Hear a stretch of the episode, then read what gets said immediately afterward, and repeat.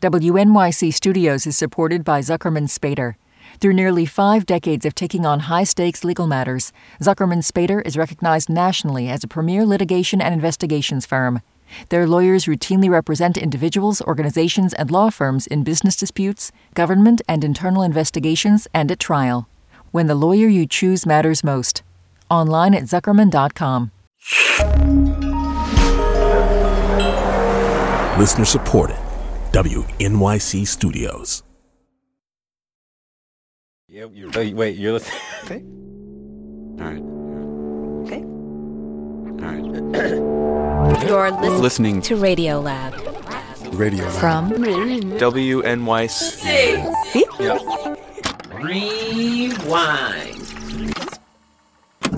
Here we go. I'm Jad Abumrad. I'm Robert Krulwich. Uh, this is Radio Lab, and today we are. sorry, really. Very sorry. Yeah, exactly. For more on that, uh, here is producer Annie McEwen. Yeah. Hello. Hi. How did you get into all this? Uh, good question. Um, as you know, I'm not one of you. I am Canadian. There's so many of you here at Radio Lab. That's right. We are invading.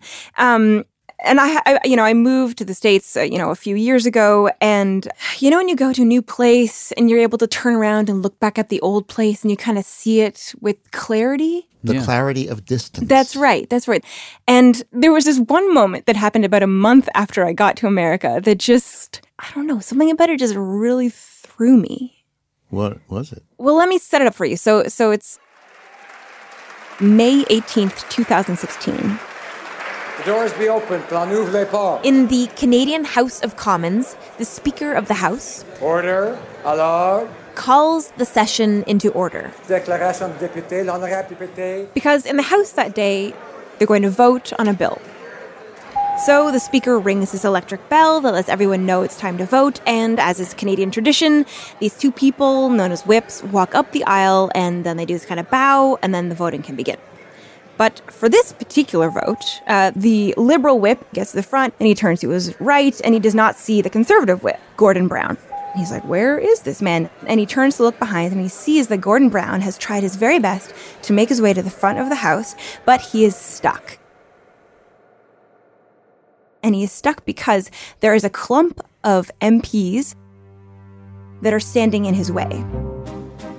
Purposefully or just accidentally? So I think it's debated, but I would say very confidently that it was extremely purposeful. They're pretending they don't see him, and they're using their little their butts, like shuffling their butts, and you can see he's like dodging this way and then scurrying that way, and they're like, no, no, no, no. Why, they didn't want this to come to a vote? It's kind of complicated, but this vote, basically, we have like three minutes to pass it. Oh, we have a deadline. We have a deadline. So you're watching the scene, you're like, oh god, this is ridiculous, and I sort of hate everything. Um, and then you see, um, sort of up from the front of the room, this figure stands.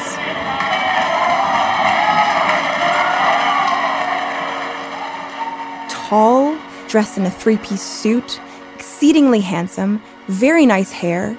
This figure strides towards this clump, his three piece suit flapping open, the cowlick of his hair moving in the breeze of his own motion. Who, who is this person? Prime Minister Justin Trudeau. Ah. So Justin strides over, like, come on, quit playing games, let's get this show on the road.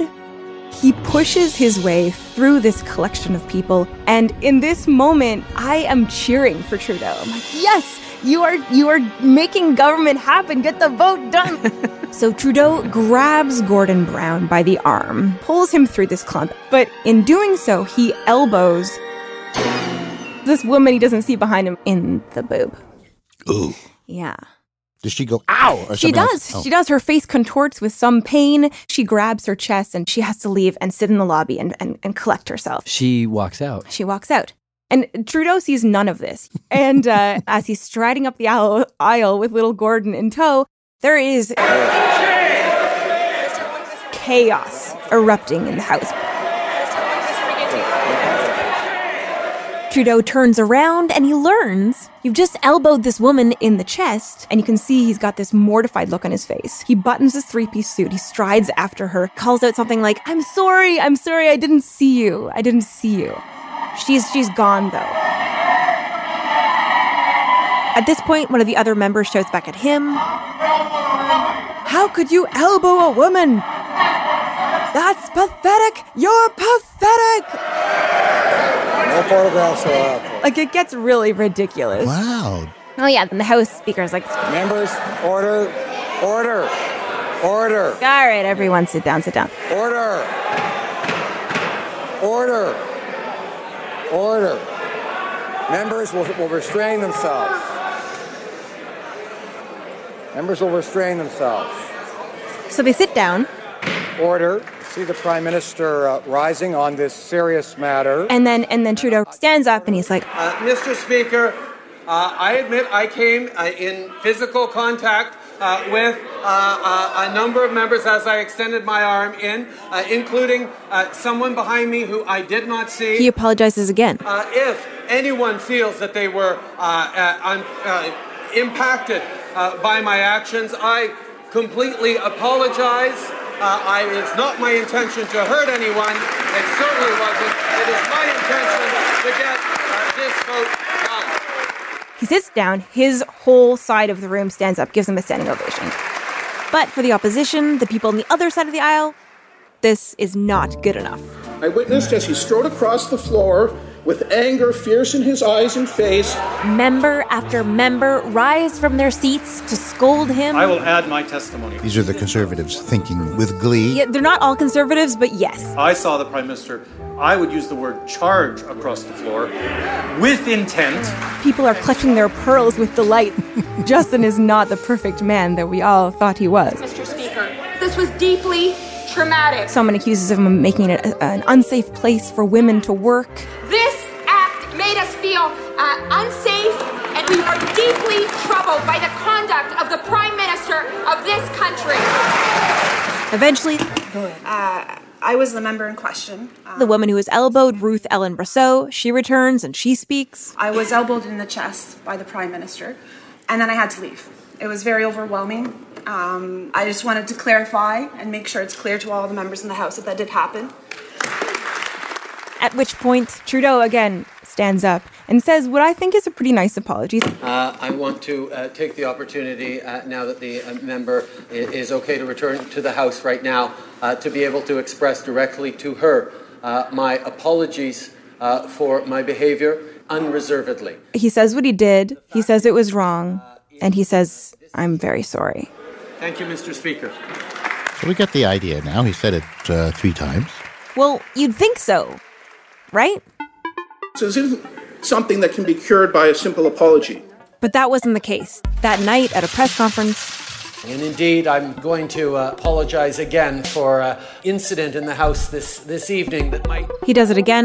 And for that, I truly regret. And at this point, the media is going crazy about it, Bit of a dust up in the House of Commons today. It almost Justin Trudeau's Day of Atonement. referring to the incident as Hashtag Elbowgate. Elbowgate. The elbow incident. Trudeau got on social media, He added apologetic tweets just in case. but, but even then, we're still not done. Because the next day, back in the House, House of Commons, Mr. Speaker, I would like to take a moment to apologize. he apologizes again I apologize for crossing the floor in an attempt to have the member take his seat. and again I'd like to apologize directly to the member for Berthier Maskinongé. and again I apologize to my colleagues.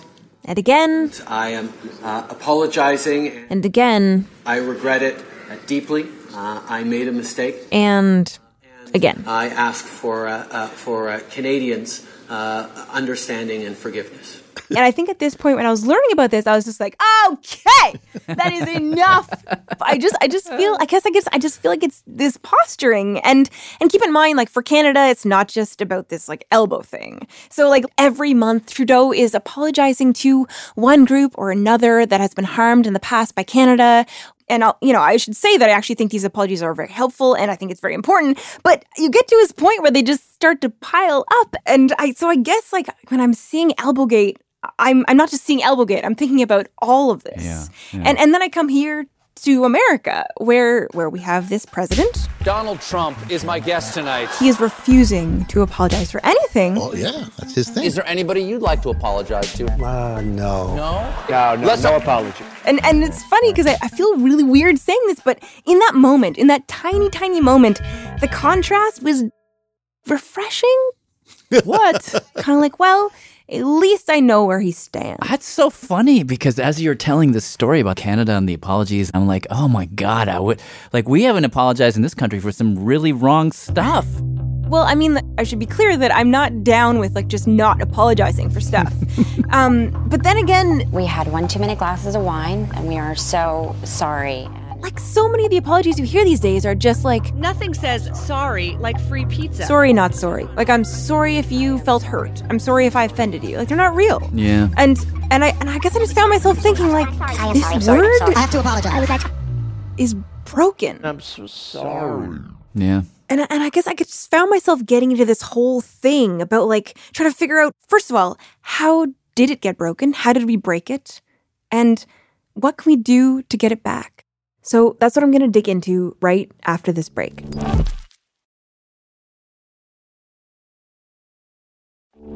Three, two, one. Hey, I'm Jad. I'm Robert. I'm Annie. This is Radio Lab, and today, emphatically, we're going to look at apologies.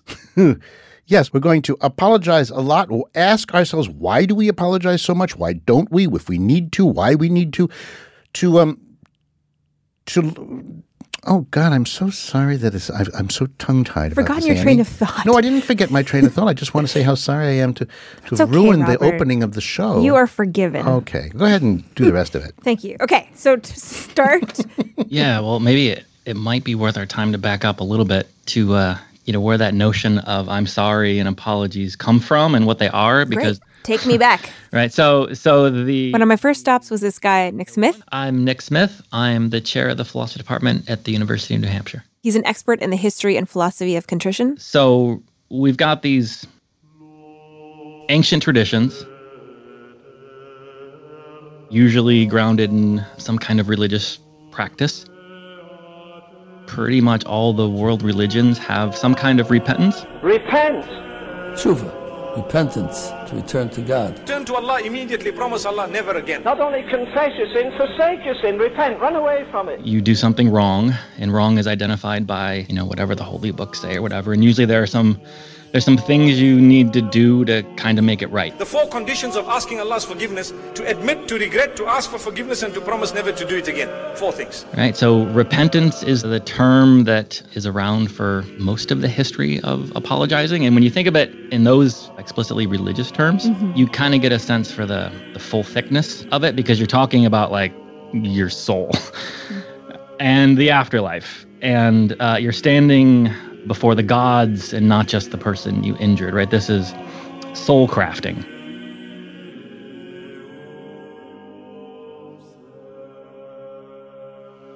As we enter modern, secular, industrialized living, and as we try to find a way to, to do something like repentance in uh, secular terms, we end up with this weird modern soup of apology. So Nick says over time, as we started letting go of these like explicitly religious rules around apology, uh, sorry sort of started to shift and diffuse. in that context, you start thinking about, all right, so what in modern life do we mean? All right, what's a good apology? What do we mean by apologies? This is going to be super complicated. Like when we've been hurt by someone, what is it we actually want? And as I was looking around for stories about the role of apologies in our lives today, I found a moment that feels to me like, I don't know, like almost a sort of inflection point in our reckoning with the meaning of I'm sorry. And it starts, oddly enough, Oh, and here she is. Should I pick up? Yes, you should pick up. with this guy. Hello. Hello? Hello. Are you there? Yep, I'm here. Hello, are you there? Yeah. I'm here. Hello? Hi there. Can you hear me? Governor Dukakis? Hello. Hi. Hi. Great. Yeah. Wait, is that um, governor like like Michael Dukakis? That's who that is? It is, yes. What? Mike Dukakis, a president for the 90s. For like the thing is I actually didn't know who Mike Dukakis was before doing this story. No. Yeah, I had no idea. In your defense, you are Canadian, but No, I was Michael well, it's Dukakis. funny. I was like, oh, Olympia Dukakis is his cousin. Cool. Oh my God. That's what I was most Oh excited about because she's a great actress. She is a great actress. Um, I need to lie down. Anyhow, That's okay. Let me get, give you a tiny little background on what's. I was actually calling him about something that had happened like a couple years before he ran for president. That was a long time ago. And it's not that I'm losing my memory, but of course not. that was a long time ago. And you've had a pretty eventful life, so I wasn't sure whether or not this was the most memorable moment It in wasn't. your career. yeah, yeah, this might have been the second most. Yeah. Yeah. So back in 1986, he was governor of Massachusetts, and he had a bill sitting on his desk waiting to be signed. Do you remember this? I do indeed. So it was the day before Christmas, 24th of December. So the bill itself, it had a lot to do with a state senator named Bill Saltonstall. Did you know him personally?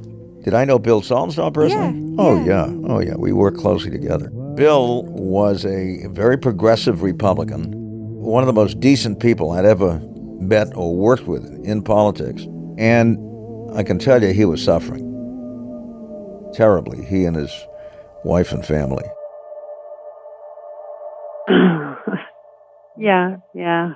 I I never really knew exactly what happened. I mean, I would just sort of pick up snippets and try to imagine what happened.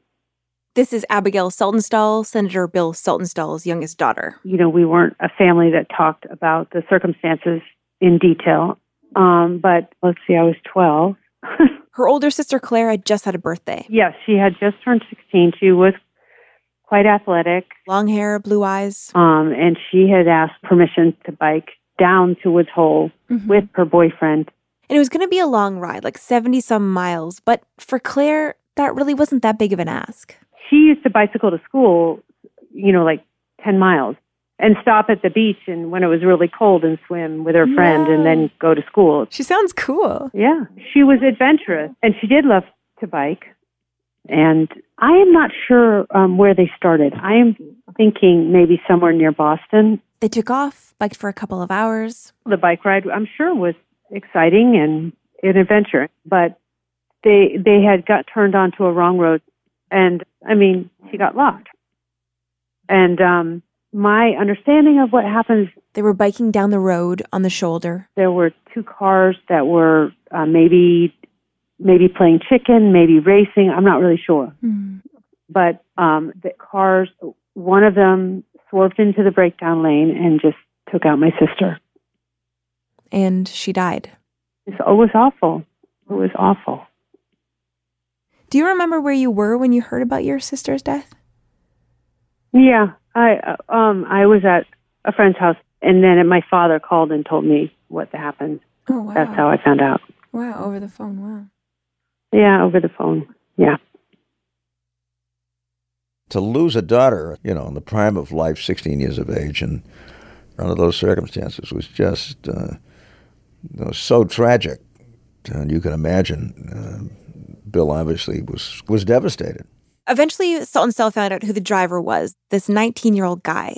And they probably could have taken him to court and won easily. But my memory is that my family did not press charges. My father says that he didn't see a reason to ruin two lives. But what he did at some level want was was just for this guy to reach out to the family. The person who caused her death to say to say that they were sorry. But he he never contacted them. So I never knew what that person thought. And at some point, my father told me that he that he thought that that was because of the law. That's right. The driver is afraid of the legal implications of an apology. This is Lee. Lee Taft, He's a lawyer and a graduate of Harvard Divinity School, and he says that at that point, pretty much across the entire US, the general rule of law was that if I run a red light and I get out of my car and I say, Annie, I am so sorry. It was entirely my fault. I was not paying attention. I was talking on my cell phone. You can use my apology to establish that I caused the accident. So your humane empathic reflexes might steer you towards, you know, saying you're sorry, right? saying, "Oh, I, uh, you know, it was, I, it was my fault. I wasn't looking, or I was wiping my kid's nose or something." Again, Nick Smith. But the takeaway is, wait, don't do that, because if you, in that moment, apologize, um, you're conceding that that you deserve the blame. In other words, in the eyes of the court, An apology is an admission. and Saltonstall thought maybe the driver of the car isn't apologizing because he's afraid that we'd use it against him in court. So he figured, let's rectify this situation. Let's just change the law. Which brings us back The bill was was in response to that, and, and to that bill sitting on Governor Dukakis's desk. it was designed to make it possible for people to apologize without implicating them as guilty parties. Meaning, after the accident, you get out of your car and you say, I'm so sorry. That sorry cannot be used against you in court. And um, it certainly made sense to me, and I think made sense to just about everybody. And I don't think it had much difficulty in getting through. It was unanimous close to it. And so, December 24th, 1986, Massachusetts passed the first apology legislation. Creating for the first time this little window that allowed two people to just be people. And say, I'm sorry. without any legal consequence. Did you do you have any sense of whether or not that measure had any effect? Did you did you hear of it coming up? I honestly don't know. I don't know. I mean, I don't know. I, you know, the person, even after the law was passed, did not apologize. Uh, So it didn't accomplish that specific goal. I actually found and reached out to the driver, um, and through his son, he declined to comment for this story. So it didn't work. They they never got their apology. Well, I mean, for Abigail and her family, no. Um, but when I dug into the history of this a bit, um, what became clear was that this little drop of legislation created some ripples that are still spreading today. Uh, because in its wake, Other states start to pass legislation. All right, we're going to talk about this apology legislation, and it's so, so there's a little bit of lag time, but in the late 90s, Texas passed a statute similar to Massachusetts, the I'm sorry bill. and then in the early 2000s, you see a big burst. Arizona, California, Colorado, Canada. this is Jennifer Robbennolt. Professor of Law and Psychology at the University of Illinois. According to her, one after another, states started Passing these kinds of rules. Colorado does, Oregon does. South Carolina, South Dakota, Tennessee. Of, of course, there were slight variations from state to state, but by 2012, 36 of the states had passed one of these laws, making it okay to say, I'm sorry. But now you know that you're saying it without having to pay the consequences. Do you feel like that makes it less real to say sorry? Yes, that's that's that's not apologizing. No, but wait. What if you don't say you're sorry because you feel like then I'm going to sue you, and so you say nothing?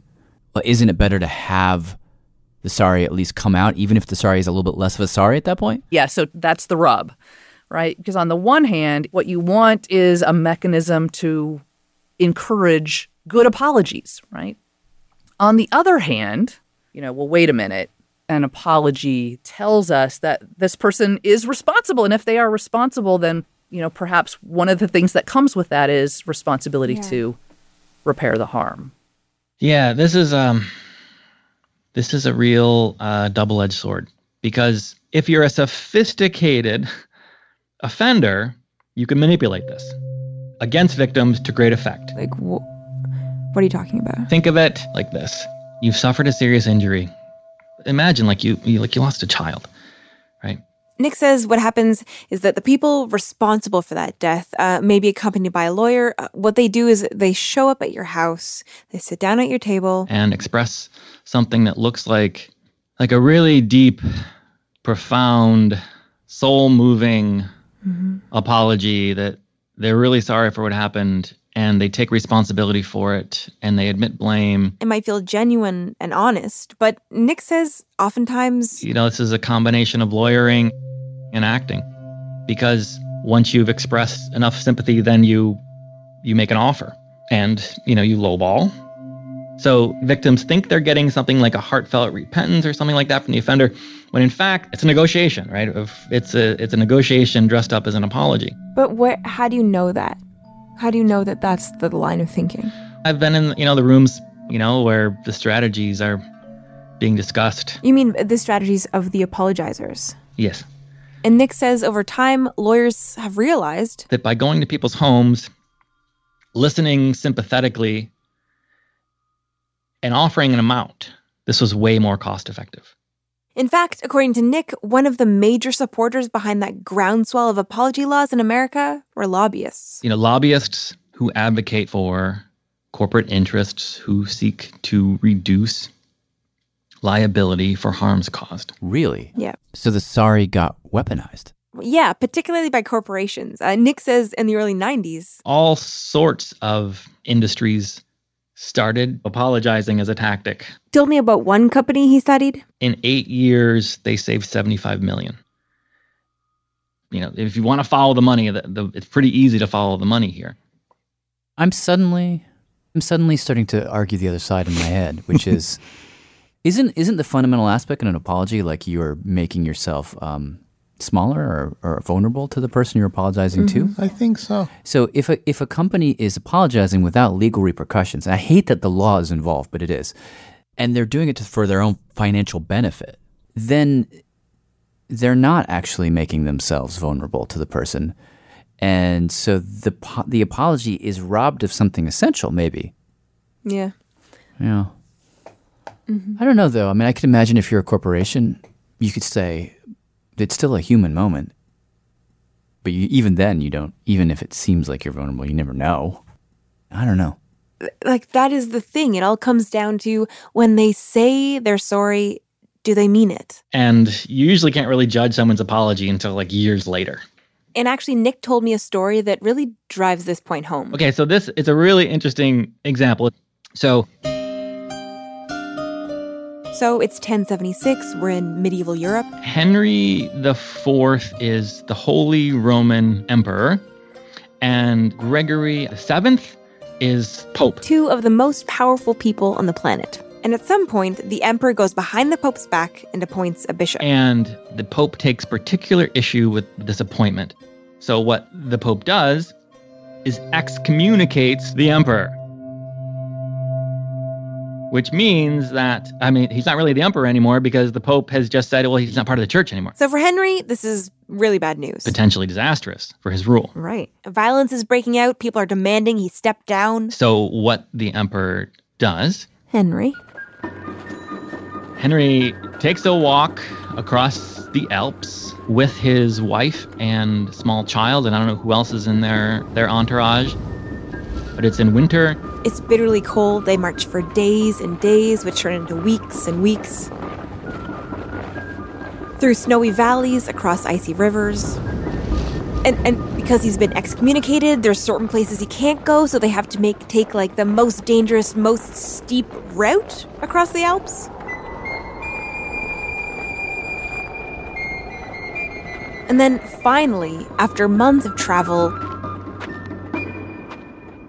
he arrives. It, it's some sort of castle he arrives at where the Pope is staying. But the Pope refuses the Emperor entry. It is allegedly snowing and something like a blizzard. So he's standing at the gates of this Standing castle at the gates in a blizzard. in a blizzard with his wife and small child. He stands there for three days, Three days. fasting, and it, it is said that he's there's many paintings of this, and he's he's said to have uh, taken a penitent posture, sort of you know the the bowing position, you know sometimes kneeling. He's wearing uh, you know what's called a hair shirt, which is traditionally associated with repentance and supposed to be Like a painful. horsehair shirt. Yeah, right. And it's said that all his family take off their shoes in the snow. Jeez. So the the Pope is watching this from the castle, from this nice toasty castle, and of course we have to keep in mind, right, that um, there are long traditions within Christianity that we must forgive. So after three days of watching this, the Pope lets the Emperor and his entourage in. They reconcile. Henry's back in. Right? He's back in the church. Apology accepted. Wow. Okay. Okay, so then, That's a very good apology, I gotta say. well, and very hard well, to refuse the story's, that. the story's not over. But it is. not I mean, the hair shirt, the barefoot in the snow, the family, also using his kid. This is, I want to warn against the temptation to judge apologies in the moments they're given, because Okay. now what happens? Okay, Okay. so the emperor races back home. Civil wars are breaking out. The emperor wins these civil wars. Eventually invades Rome and He drives out this pope Hmm. and replaces him with his own guy. So, you know, what do we actually make of the emperor's apology? he did something very dramatic and spectacular to restore his power that he then used to destroy the person he was apologizing to. I wonder what God thought of all this. it's like, oh, brother. Good question. Man, I don't. I feel like I'm never going to trust an, another apology again. Yeah, I know. But uh, so let's take a little break. Um, we're gonna take a little break, and w- when we come back, um, I don't know. I guess I, I feel like I've got an apology that, despite sort of being at the very center of all this confusing stuff we've been talking about, modern corporate, legal, secular stuff. I don't know. It does something that I really didn't expect. Okay, uh, we'll be right back.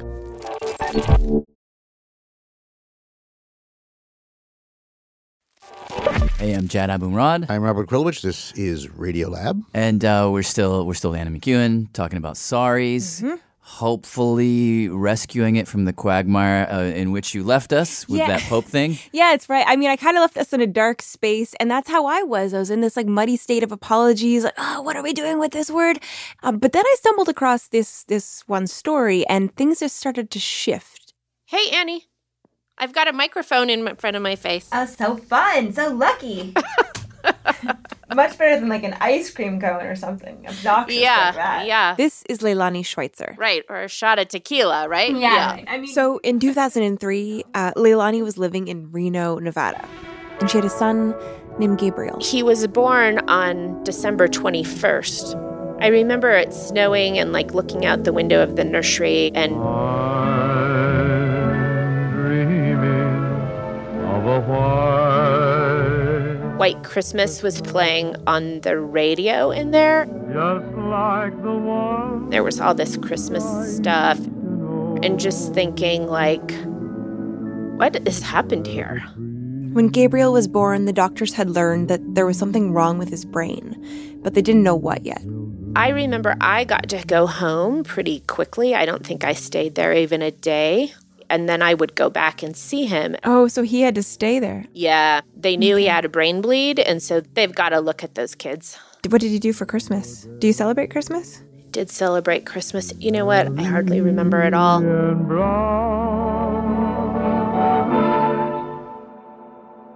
After a couple weeks, Leilani was allowed to take him home.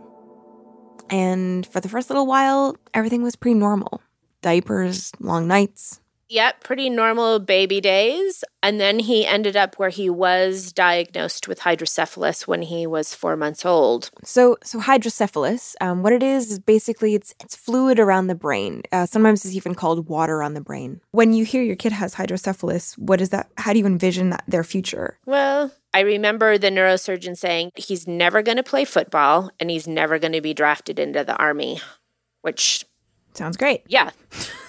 Winning, right? So it's not that serious? Well, uh, I mean, not necessarily, um, but but kids with hydrocephalus, like you know, they have problems with vision, problems with balance, and they have to get this thing called a shunt, which is like a sort of a tube that acts like a siphon. So it would drain off the excess fluid in his brain and drain it down into Oh. his belly. Wow. And I could feel it like on the side of his neck, and he had a little tiny incision on his tummy where they pulled it down. So the shunt it seemed to do the trick. Um, Gabriel's doctors were so pleased with his progress that We went to have an ultrasound done, and the doctor told us that our baby had a serious problem with his brain. he actually starred in a commercial with the local hospital. And it was very sweet, sweet commercial. We can help babies before they're born. You see this tiny little baby with a scrap of blonde hair uh, being held by a laughing doctor. They made us feel like You see Leilani talking about her experience. whatever was going to happen, that we would be able to handle it. Uh, and the commercial actually ends with Gabriel, a huge smile on his face, kind of kicking up his legs and, and scooting across the hospital logo. He's our miracle baby. And he's just undeniably a very cute kid. He would let anyone hold him. His arms were always reaching out to people. Wow. And so it wasn't unusual for him to get passed around, like in the line at the grocery store or. Seriously? Oh, yeah. And because he did actually have problems with vision, He would always put his hand on your face and kind of like turn your face. And I oh. don't know if he was doing that so if he could see you better or if he just kind of wanted that was just a little like I'll touch you on your cheek and that's Right. Like my little sweet blessing. I don't know, but he would he would do that and Yeah. and people would recognize him and people would say, "Oh, he's the miracle baby." And I'm like, "Yeah, he is." When did you first notice that there was a, a problem? So it was Thursday. I remember it was a Thursday. Gabriel was 20 months old. And I had been told that if he started throwing up, to take him to the emergency department. And he was throwing up a lot, a lot. He had no fever, he didn't have diarrhea, but he was throwing up a lot. She took him to a nearby hospital, uh, which is actually the first of two hospitals that will play a role in this in this story. But anyway, when she got him there, they wrapped him up really tightly, took an X-ray, and everything looked fine. So he ends up being hospitalized, treated for stomach flu, given anti nausea medication. And eventually, they're sent home. He was still really sleepy. And um, I had a previously scheduled appointment with the neurosurgeon on Monday afternoon. This was four days later. I walked in and my mom was holding Gabriel, and Dr. Edwards takes one look at him and he hmm. said, Why did no one call me? What was he seeing? He just saw a really sleepy, beautiful little sick baby. He immediately knew that something had gone wrong with the shunt. The fluid was building up in Gabriel's brain. And then it was um, bad. Leilani needed to get him to a specialist fast, so she she put him in a car seat in the back of her car and drove all the way to Stanford, which is about five hours away. Yeah, and he sounded like a little kitten, kind of like a mewing, like not really crying, but just. And I remember getting stuck on the Bay Bridge and just wondering, can the Navy SEALs come rescue me? I'm. This is a traffic jam you were stuck in? yeah, Oh, God. yeah. But they do make it to the hospital. They check in, get a room, and finally, Leilani just allows herself to take a breath. So you were sitting in a chair that was like right next to his bed, or were you given another? Mm-hmm. You were okay, just like a, a- an upright chair, or one that would. Like one of those turquoise blue Naugahyde recliners, you know, like you're sitting straight or you're laying down. Yeah, okay. Gabriel's lying in bed. We were on the telemetry unit, so that means they're monitoring his heartbeat and his breathing really mm-hmm. closely. So we had the little monitors on him. He falls asleep, and so does she. But anytime there would be any change in his breathing or his heart rate, or any even little kind of twitch, These alarms on the monitors would just go off. like a wah, wah, wah, it would wake him up and it would make me up. The nurse would come in, check him, make sure everything's okay, leave the room, and just as they were settling back into sleep. Wah, wah, wah. And this this kept happening over and over and over again. And so the nurse, when I think about her now, I think of like a bird, like a hmm.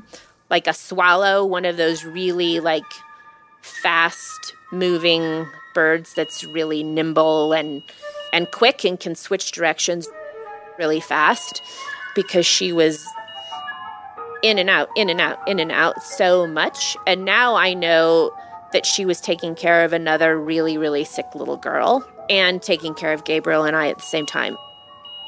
So she she said, I'm going to turn off the sound on the alarms. I'm just going to turn the sound off in here, which I really appreciated. And I thanked her for that because I really wanted to go to sleep.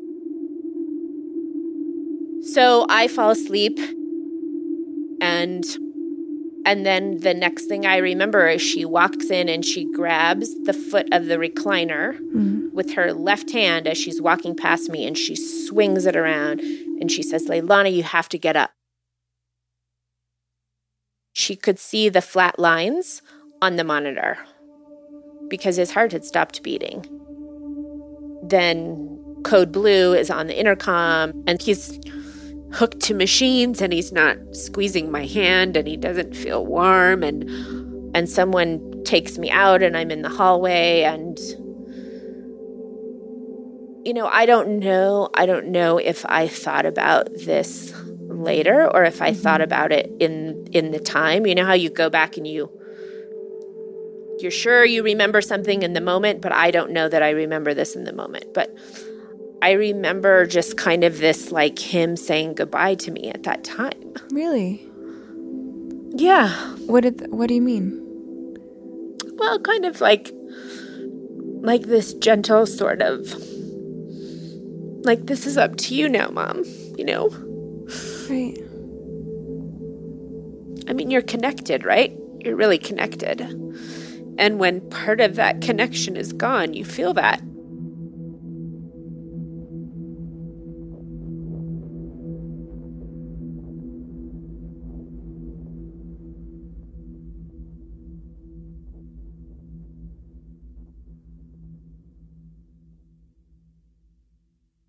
Leilani says in the wake of Gabriel's death, she did all the regular things you do when someone dies, like therapy, and in her case, a lot of snowboarding.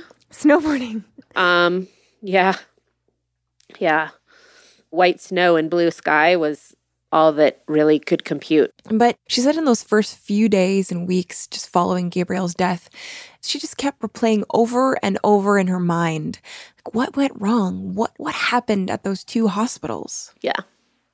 So the first hospital where Gabriel's shunt failure was misdiagnosed as a stomach flu. You know, this is the hospital where The doctors, the nurses, the parents. Oh. the commercial was for this hospital. He's our miracle baby. Those commercials just stopped.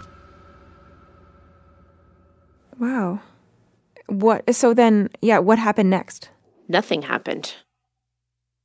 She just basically heard nothing from them. How did it feel when you were shut out like that? Well, it made me really angry. It made me feel like they were denying that Gabriel even existed or that his life had any importance at all. The fact that he died, that wasn't enough reason for them to talk to me. I just, it still makes me angry, you know? I wouldn't, I would purposefully drive around the hospital, I would not drive past it. So I reached out to this hospital for comment, and they actually dec- sort of declined to give one. So I can't be sure. Um, but part of the reason they may not have reached out to Leilani is because this hospital is located in Nevada, and Nevada is one of those states that does not have apology legislation. So you're not protected if you apologize. But California does have a law. So under the California law, you can say things like, "I'm sorry." I feel bad, uh, but you cannot say, I'm sorry, it was our fault. We made a mistake. That part can still be used against you in court.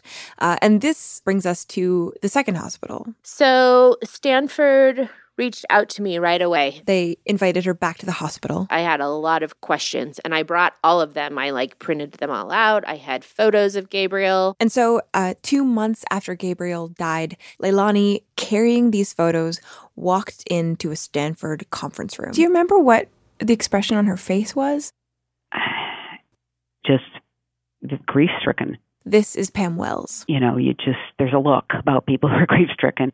At the time, Pam was head of nursing at Stanford. Uh, and in that day, she, two doctors, and a hospital administrator sat down around a table with Leilani. It was a small table that could have sat maybe eight people. Had you ever met her before? I had never met her before. I don't really know what my intention was, but I do remember I said, after you tell me everything you need to say to me, I want to say some things to you. And they said, why don't you say what you have to say first? I said I felt like I hadn't been prepared to take care of a kid who had hydrocephalus. She said when Gabriel and I arrived at Stanford, there was no one waiting for us there. There should have been someone waiting for us. You had to get checked in. And the neurosurgeon who was on call, he should have seen Gabriel that night. Why did he not come by? And just more generally, I trusted you guys. I just needed to get him here, right? Like I got him here. Now somebody else is going to make sure everything's okay. And that's not what happened. This was a critical moment for Stanford. It was unusual at that time to meet with families after something had happened. For obvious reasons. I mean, if a doctor or a nurse said anything in that meeting that even remotely resembled admitting that they screwed up, that could be used against them in court. And so mostly hospitals just avoided these meetings altogether. But right around the time that Gabriel died, our quality and risk department had been talking to us about taking a different approach. An approach that was actually led by Lee Taft. And the thinking was let's be open, let's be transparent, just forget the law. And so after this this like moment after Leilani sort of reels off all of her grievances, Pam looks her in the eye and says, We are very we are let me rephrase that. We are so sorry this happened and this terrible thing happened. No family should ever go through this kind of loss, and particularly not under these circumstances. And we we really want to be able to help you and understand what you need from us in order to help you navigate this devastating event. We're committed to not only answering your questions, but we are fully investigating what happened and want to make sure that we can put some things in place so that this never happens to another child or family. Then they went one step further. The situation that um, led to Gabriel's death was the um, the Gabriel was on a monitor. The alarms kept going off.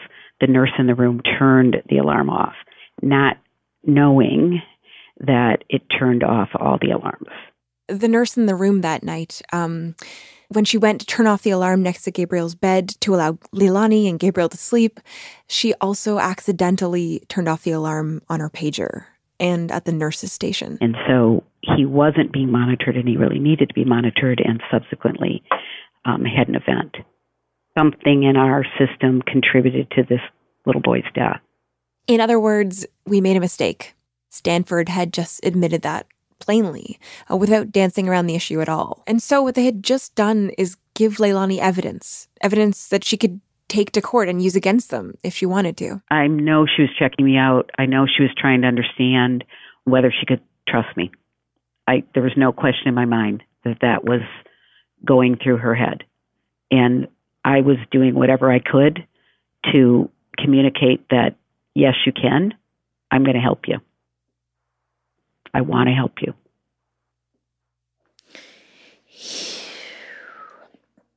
You know, I don't remember a lot of the words, but I remember how I felt. Imagine like you, you like you lost a child and the wrongdoer apologizes to you, right? That can be almost like a religious moment. Like something really bad has happened to you and the offender is now in a way like humbly and vulnerably kneeling before you. I felt that they listened to me and I felt that they genuinely cared about me and my family and about Gabriel. And I still feel that. Leilani accepted their apology and she never filed a suit. And I should say that that Stanford did a lot more than just apologize. They they reached out to other hospitals who had this monitor and, and alerted them of the problem so it ne- would never happen again to another kid. Um, and also the relationship between Pam and Leilani like remained very strong. They still are in touch to this day. And all those things are important. But but the thing is, since Leilani has had this experience, um, Stanford and a few other hospitals who do this full disclosure thing, what they've found time and time again is that people who get an explanation and an apology, they are far, far less likely to sue.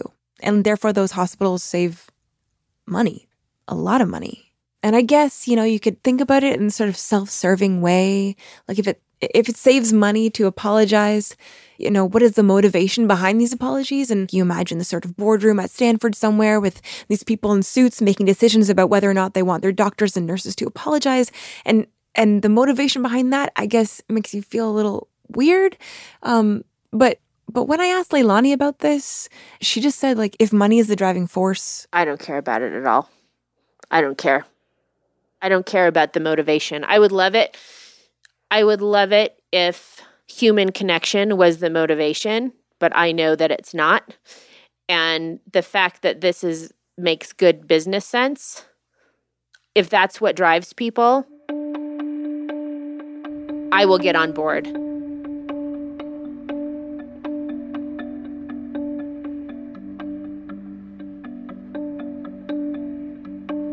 For me, I guess, what happened between Leilani and the doctors and the nurses at Stanford Hospital. I don't know, like as, I guess I was as I was working on this apology piece, I kept feeling like I had to choose between these like bad ap- apologies I was seeing or no apology. Not, neither of those are good. Or just trying to compare these like super corporate apologies to some sort of moment that had deep meaning for the two people involved, these human spaces. And and I don't know, I guess I guess with this Pam and Leilani apology, uh, it just felt to me like somehow this this new thing, this new way forward.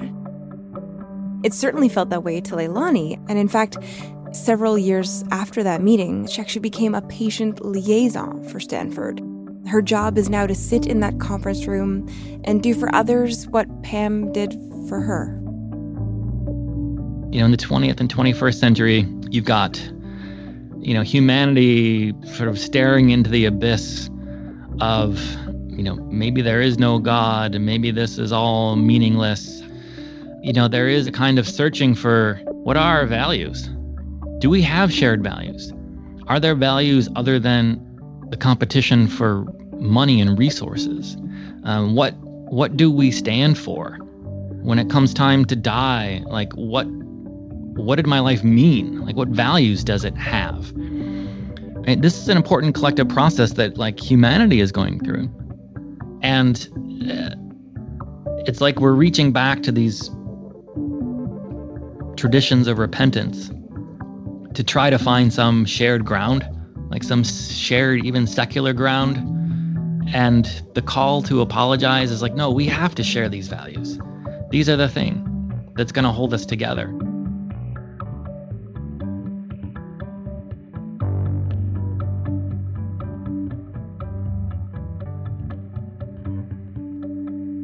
Nice work, Annie McEwen. Oh, thanks. Do you feel more American now? um, I don't, I don't know. I, I, I don't know. It's a good question, but um, actually, I think I feel like I am beginning to peel back the layers of this incredibly complicated country.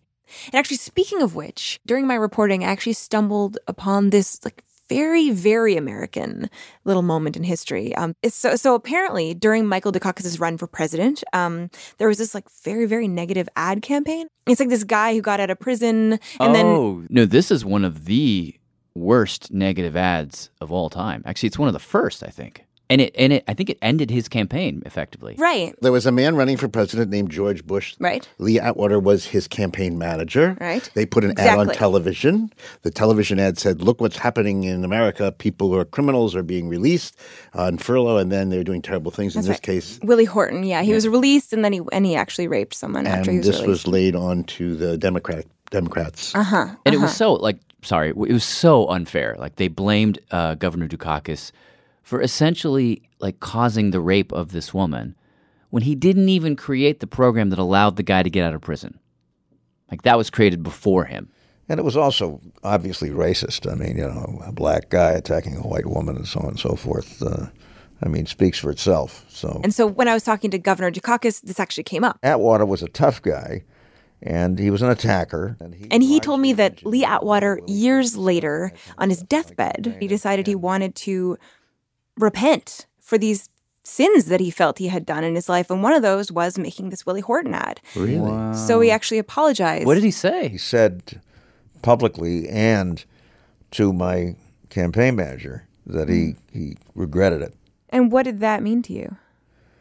Well, I can't tell you that it made me feel great because you know I lost that race, and mm-hmm. and a lot of it had to do with that attack campaign. So I never, I mean, I, I didn't feel any better. But look, at least he was willing to do that. But uh, What does that mean when you say at least he was willing to do that? It's just sort of like well, I think at least he was willing to acknowledge that that it was racist, and he said so, and and apologized for it, and uh, that at least deserves some some praise. But Mhm. came a little late. yeah.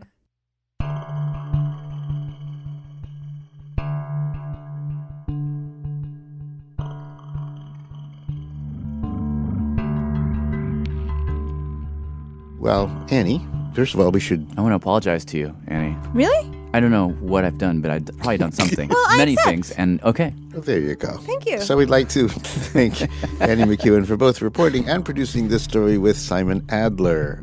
I'm Jad Abumrad. I'm Robert Krulwich. Thanks for listening. Radiolab was created by Jad Abumrad and is edited by Soren Wheeler. Lulu Miller and Latif Nasser are our co hosts. Dylan Keefe is our director of sound design.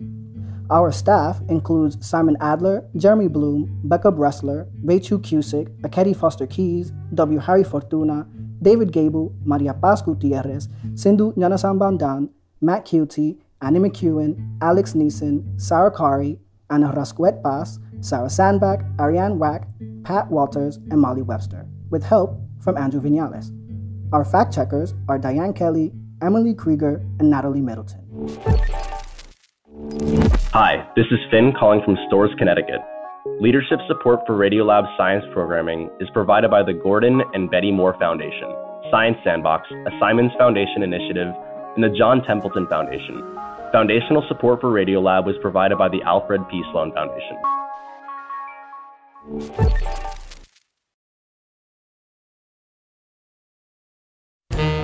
There's a lot going on right now mounting economic inequality, threats to democracy, environmental disaster, the sour stench of chaos in the air.